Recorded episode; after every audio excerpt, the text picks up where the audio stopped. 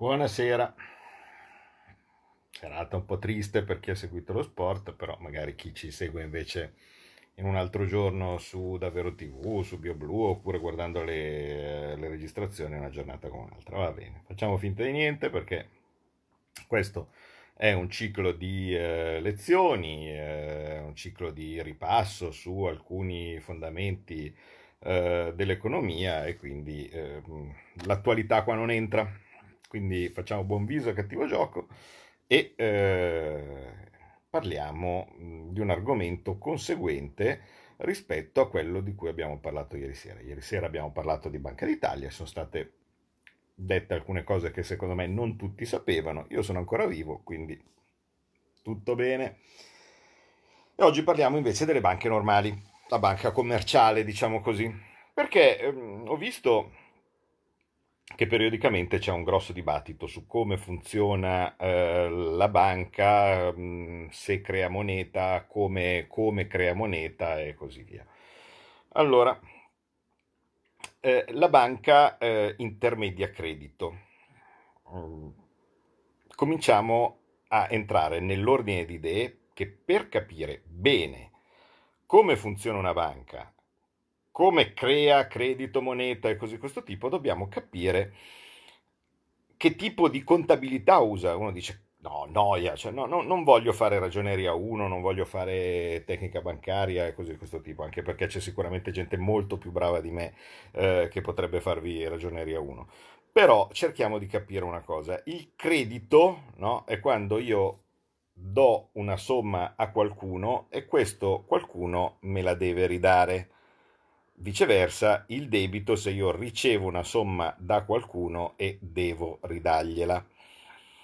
Allora, quando eh, buona parte della confusione in merito a come funziona una banca risiede nella natura di credito e di debito dei depositi. Perché già la parola deposito è fuorviante la gente normalmente pensa che quando va in banca e deposita sul proprio conto corrente eh, 100 euro, funzioni un po' come la banca di Harry Potter, cioè vale a dire che poi ci sia un carrellino no, che dallo sportello porta questi 100 euro in una specie di cassettino che può essere virtuale quanto si vuole, ma concettualmente, secondo qualcuno, funziona così, con sul mio nome e quindi viene depositata lì. No, quella è la cassetta di sicurezza. In realtà, nel momento stesso in cui io deposito 100 euro alla banca, glieli sto dando. Diventano suoi. Ci siamo? Il secondo dopo che io ho depositato sul mio conto corrente eh, 100 euro, questi 100 euro diventano della banca. Il conto corrente è una scrittura, una parte contabile che ricorda che la banca mi deve di quei soldi. Quindi il fatto che io abbia 3.000 euro sul conto corrente non significa che c'è uno sportellino da qualche parte della banca dove ci sono dentro 3.000 euro miei. Significa che la banca mi deve 3.000 euro. Questo, se non lo capiamo, non andiamo avanti. I depositi bancari sono un debito per la banca ogni volta che noi depositiamo del denaro in banca, contabilmente quello per la banca è un debito. Perché? Perché è il mio credito, vale a dire sono dei soldi che io ho dato alla banca e che dovrò riavere indietro. Lo capite? È un credito. Stessa roba, la banca riceve dei soldi da me e me li dovrà ridare quando io glieli chiederò. Capite? È un debito. Ok?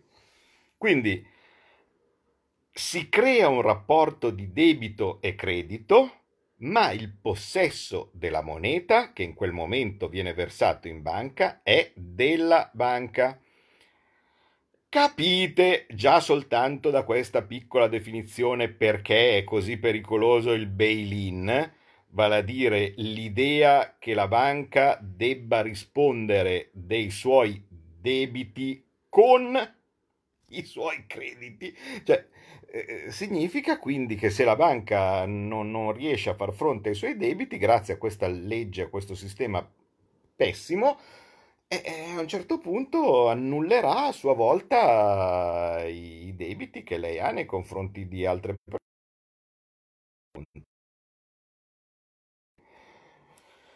Ora, conto corrente uguale debito. Ci siamo? Come arriva normalmente a fare invece, a creare il credito la banca?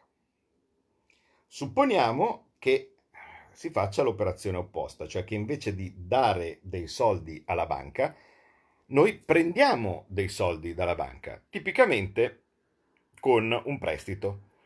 Prendiamo per eh, comodità di pensiero il mutuo. Noi andiamo in banca, eh, ci fanno sedere un, in un ufficio, facciamo tutti i conti, c'è la garanzia della casa, va bene, ma quello non consideriamolo una garanzia, non, non, non comporta passaggio, passaggio, di proprietà. Ma eh, a quel punto invece noi abbiamo un un contratto di mutuo, cioè noi firmiamo con la banca un contratto di mutuo dove diciamo che a fronte dei soldi che la banca mi darà, glieli devo restituire in una certa maniera. Quindi capite bene che il mutuo è un debito per il cliente e un credito per la banca. Quel foglio lì, quel contratto, è il credito che la banca nei tuoi confronti. Dice io ti ho dato dei soldi, me li devi ridare, questo foglio qua me lo certifica, quindi è un credito per me. E cosa succede il secondo dopo che io ho perfezionato il contratto di mutuo? Beh, supponiamo che abbia fatto un mutuo per 100.000 euro, no? Ok. Eh, la banca accredita sul mio conto corrente 100.000 euro. Quindi il mio conto corrente che aveva 3.000 euro sopra e che erano il mio credito nei confronti della banca, diventano 103.000 euro. Quindi il mio credito nei confronti della banca diventa 103.000 euro. Quindi quel denaro che si è creato dal nulla, no? perché la banca ha accreditato 100.000 euro sul tuo conto corrente, sono apparsi 100.000 euro.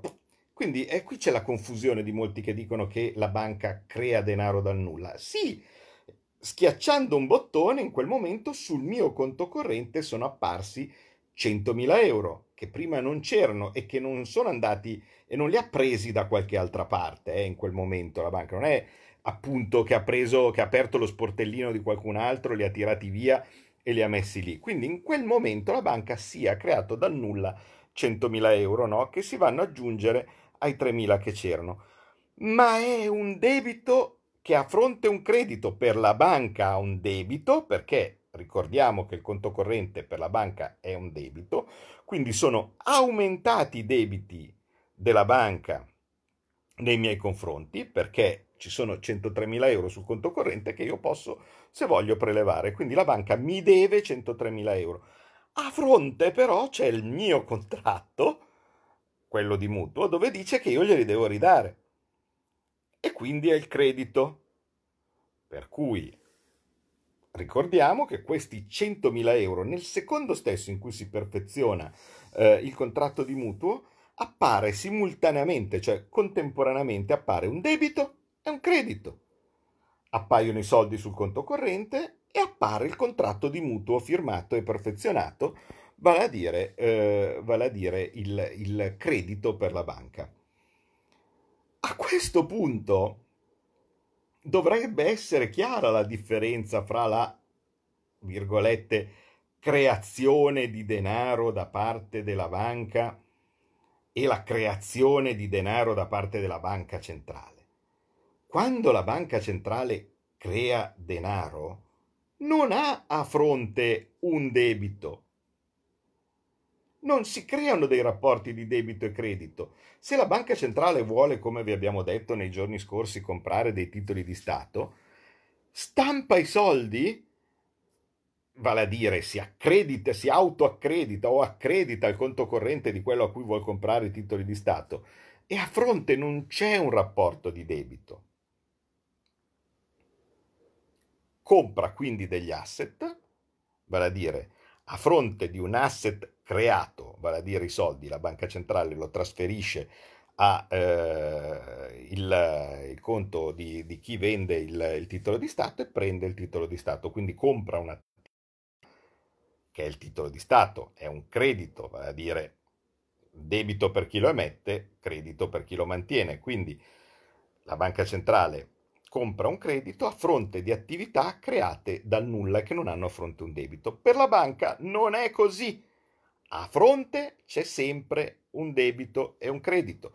Nel momento stesso in cui io questi soldi che ho sul conto corrente li voglio prelevare, ok? Quindi io adesso ho 103.000 euro sul conto corrente, voglio prelevarne 1.000, no? La banca questi 1.000 li deve trovare da qualche parte. Si riduce il, il, il suo debito nei miei confronti, invece di essere 103.000 adesso diventa 102.000, cioè a dire si riduce il debito, ma a fronte gli si riducono anche le attività perché dovrà trovare, so, 100 che ha in cassa, mi dà 100 che ha in, mi, mi, mi dà, mi dà 100, 1000 che, che ha in cassa. Allora si riducono anche le attività. Non ce li ha in quel momento, se deve far prestare a sua volta da qualcuno, quindi un'altra banca, oppure addirittura la banca centrale. Vista nel suo complesso l'attività di una banca è molto semplice, è come se ci fossero eh, due silos no? collegati da loro dalla banca, dove da una parte ci sono tutti i denari, eh, tutti i suoi debiti, quindi vale a dire tutti i soldi che ha preso a prestito da qualcuno. Li può avere presi a prestito eh, da chi ha fatto un deposito in conto corrente, li può avere presi a prestito da chi ha comprato delle obbligazioni della banca, li può avere presi a prestito da un'altra banca eh, tramite un rapporto eh, sul, sul, eh, sul sistema interbancario, li può avere presi a prestito dalla banca centrale. A quel punto la somma di tutti i debiti della banca ha a fronte un altro silos, diciamo così, che invece sono tutti i crediti della banca, vale a dire i prestiti che questa banca ha fatto. Possono essere tipicamente i mutui, gli scoperti di conto corrente, insomma, eh, i prestiti alle imprese, cioè quindi eh, alla fine no, cos'è stringendo e lasciando perdere le commissioni l'attività creditizia, no? Prendere a prestito tanti soldi da tanta gente, pagando un interesse, che ne so, dell'1%, e prestare questi tanti soldi ad altra gente facendosi pagare un interesse del 2%. Differenza, profitto della banca. Quindi la banca deve cercare di prendere a prestito denaro pagandolo poco e prestarlo facendolo pagare il più possibile. La differenza fra quanto sono le sue fonti, vale a dire chi gli presta i soldi e quanto sono gli impieghi, vale a dire eh, eh il, il denaro che a sua volta la banca presta, è il profitto della banca.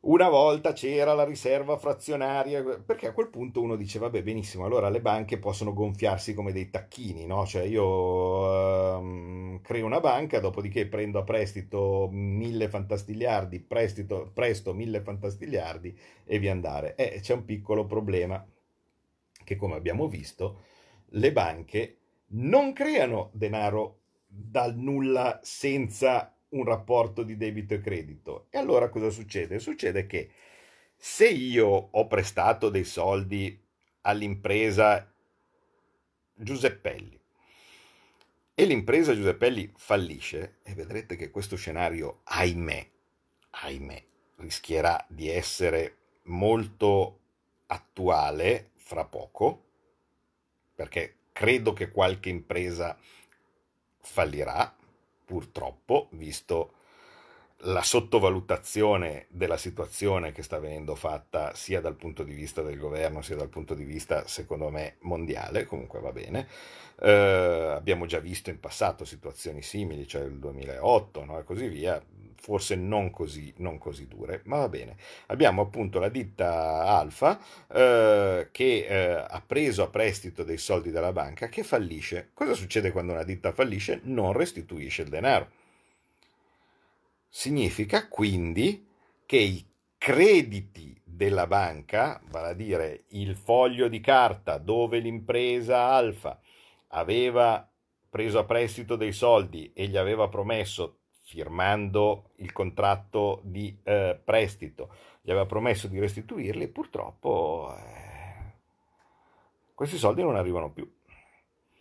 Quindi la banca si troverà ad avere un debito, per esempio il, suo, il vostro conto corrente, che normalmente aveva a fronte un credito, vale a dire i soldi che l'impresa Alfa doveva restituire alla banca, ma purtroppo, ahimè, questo credito sparisce.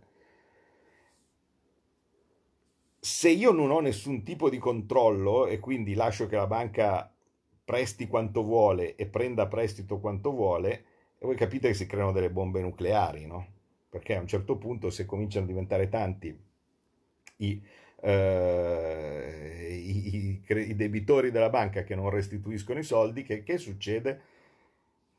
Il sistema, il sistema europeo, vale a dire quello del Belin, aveva trovato l'idea, l'idea, l'idea ottima, no? dice ma che problema c'è? Se eh, le imprese falliscono e non ridanno i soldi alla banca, a sua volta la banca non paghi, eh, non paghi i, suoi, eh, i suoi creditori, no? quindi non paga i risparmiatori, non paga chi ha investito in obbligazioni e non paga chi ha messo i soldi nei conti correnti. Sono fuori di testa. Come se fosse un'attività così di, di scommesse clandestine, no? come se non ci fosse uno Stato dietro che regola e vigila sul credito in modo tale da renderlo un'attività sicura o quantomeno un'attività di servizio per i cittadini. Quindi motivo per cui quando la gente, quando in Europa è passata questa legislazione del Belin, ha detto ma qui No, cioè vi ricordate la battaglia che avevo fatto per spiegare quanto fosse mortifera no, questa, questa, idea? Va bene, poi ci hanno già, han già, spiegato e occhio però perché è sempre presente, quindi come dire, eh, sembra che abbiano imparato dagli errori del passato, ma chi, chi può dirlo? Eh, fatto sta che in ogni caso, se la banca potesse molto banalmente creare denaro dal nulla, così senza avere di fronte il debito credito, voi capite che non salterebbe mai, no? Cioè, a un certo punto hai l'impresa alfa che non ridà i soldi alla banca, beh, chi se ne importa? Creo i soldi che mancano e vedi che non avrò mai più problemi di insolvenza. Purtroppo abbiamo visto che non è così. Allora, come viene utilizzata la regolazione bancaria? Una volta c'era la riserva frazionaria, vale a dire ogni volta che tu prestavi qualcosa dovevi depositare una frazione di quello che tu prestavi eh, eh, come garanzia, diciamo così, no? in modo tale eh, da ehm, far sì che se mm, questa, man mano che tu prestavi cose, depositavi garanzie, non poteva andare all'infinito, perché eh, alla fine le garanzie si sarebbero accumulate. Eh, era quello che dava origine alla teoria del moltiplicatore monetario che secondo me pochi avevano capito come funzionava, era un sistema per regolare eh, i, i, prestiti, non per moltiplicare i soldi, cioè era un sistema per per non eccedere con i prestiti. Adesso siamo passati al sistema dei requisiti di capitale, quindi cosa significa? Significa che ci deve essere un capitale azionario messo dai soci, quindi potenzialmente la stessa parte lì a garanzia che era della riserva frazionaria, che parte subito come percentuale massima dei prestiti. Vale a dire, se io presto per mh, mm, 1000, devo avere, e eh, si è stabilito che il capitale minimo è il 10%, no? il, i, i, requisiti di capitale, devo avere lì a garanzia almeno 10, eh, almeno 100, scusate, quindi il 10% di quello che presto, quindi io presto 1000, quindi significa che ho debiti per 1000, crediti per 1000, in mezzo devo avere 100 almeno di capitale che serve a far sì che metti caso che fallisce il 5% rispetto a quelli dei, di quelli a cui ho prestato, prestato il denaro, questo 5% lo posso prelevare dal capitale che, che, mi avanza senza dover andare a chiedere aiuto all'esterno o intaccare eh, a sua volta i miei, i miei crediti. Uh, quindi um, spero che uh, sia spero che sia chiaro, cioè vale a dire il sistema bancario è un sistema che in sostanza intermedia il credito, vale a dire ha eh, debiti e crediti a fronte che eh, deve cercare di gestire sulla differenza del, del tasso di interesse che riesce, che riesce, a trovare, crea denaro perché crea dei depositi che a fronte eh, hanno un... Che, che, che, prima non c'erano, ma in realtà ha creato crediti e debiti, non ha creato moneta dal nulla, no?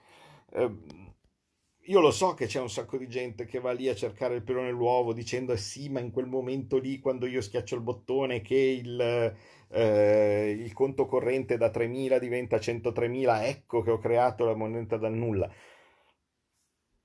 Io spero di essere stato chiaro, cioè vale a dire in quel momento il bilancio della banca contemporaneamente aumenta della stessa identica cifra sia nei debiti che nei crediti. Vale a dire i crediti è il contratto di mutuo appena firmato e il debito eh, è eh, il conto corrente che, che cresce, ma que- quella scrittura del conto corrente, come vi ho detto subito all'inizio, non significa che sono dei soldini che vengono messi nello sportellino del cliente, è a sua volta un rapporto di credito. Significa che devo 103.000 euro al cliente se me li chiede. Una volta che me li chiede, si riduce il, il, eh, il, mio debito che ho nel, io banca, il debito che la banca ha nei confronti del, del cliente si ridurrà dall'altra parte un attivo da qualche altra parte perché io sto prendendo dei soldi, quindi un attivo e glieli sto dando al cliente. È chiaro? Quindi buona parte della moneta bancaria che viene, che viene, creata si crea all'interno del circuito bancario, ma è un rapporto, un continuo rapporto di debiti e crediti.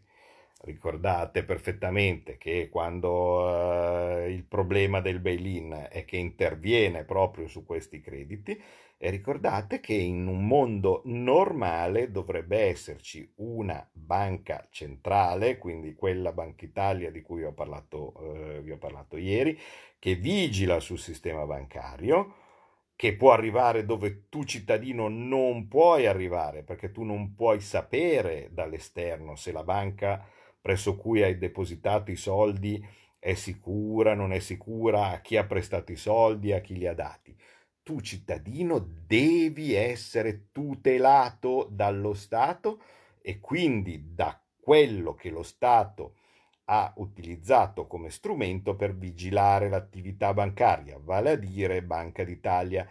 Tu cittadino non devi essere responsabile di sapere se la banca è sicura tu cittadino, nel momento stesso in cui non stai facendo una terribile speculazione, ma stai semplicemente depositando in banca i tuoi soldi, questa roba che ti ho raccontato ti deve servire come mm, così utile uh, strumento per capire come gira il mondo, ma è dovere dello Stato tutelare il tuo risparmio.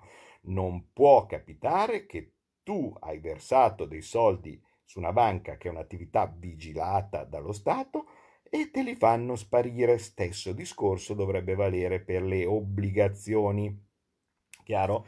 Se ci sono delle obbligazioni a rischio, vale a dire se tu puoi pensare di perdere soldi con quelle obbligazioni senza passare per una procedura di fallimento della banca, ok? Con tutto quello che comporterebbe passare per una procedura di fallimento, me lo devi scrivere sul prospetto e me lo devi spiegare molto ma molto bene prima che io ti presti i soldi sottoscrivendo le obbligazioni. Se invece, come è successo per Banca Etruria, per Banca Marche, per uh, le obbligazioni di Monte dei Paschi e tante situazioni simili, tu fai sì che io presti i tuoi soldi e poi cambi le carte in tavola dicendo che io perdo i miei soldi perché ho comprato delle obbligazioni subordinate e quindi ti azzero senza passare per il fallimento della banca, mi stai fregando i soldi e uno Stato non può permettersi di fregare i soldi ai cittadini perché la Costituzione tutela il risparmio in senso assoluto in tutte le sue forme. Spero sia stato utile vi ringrazio, alla prossima domani.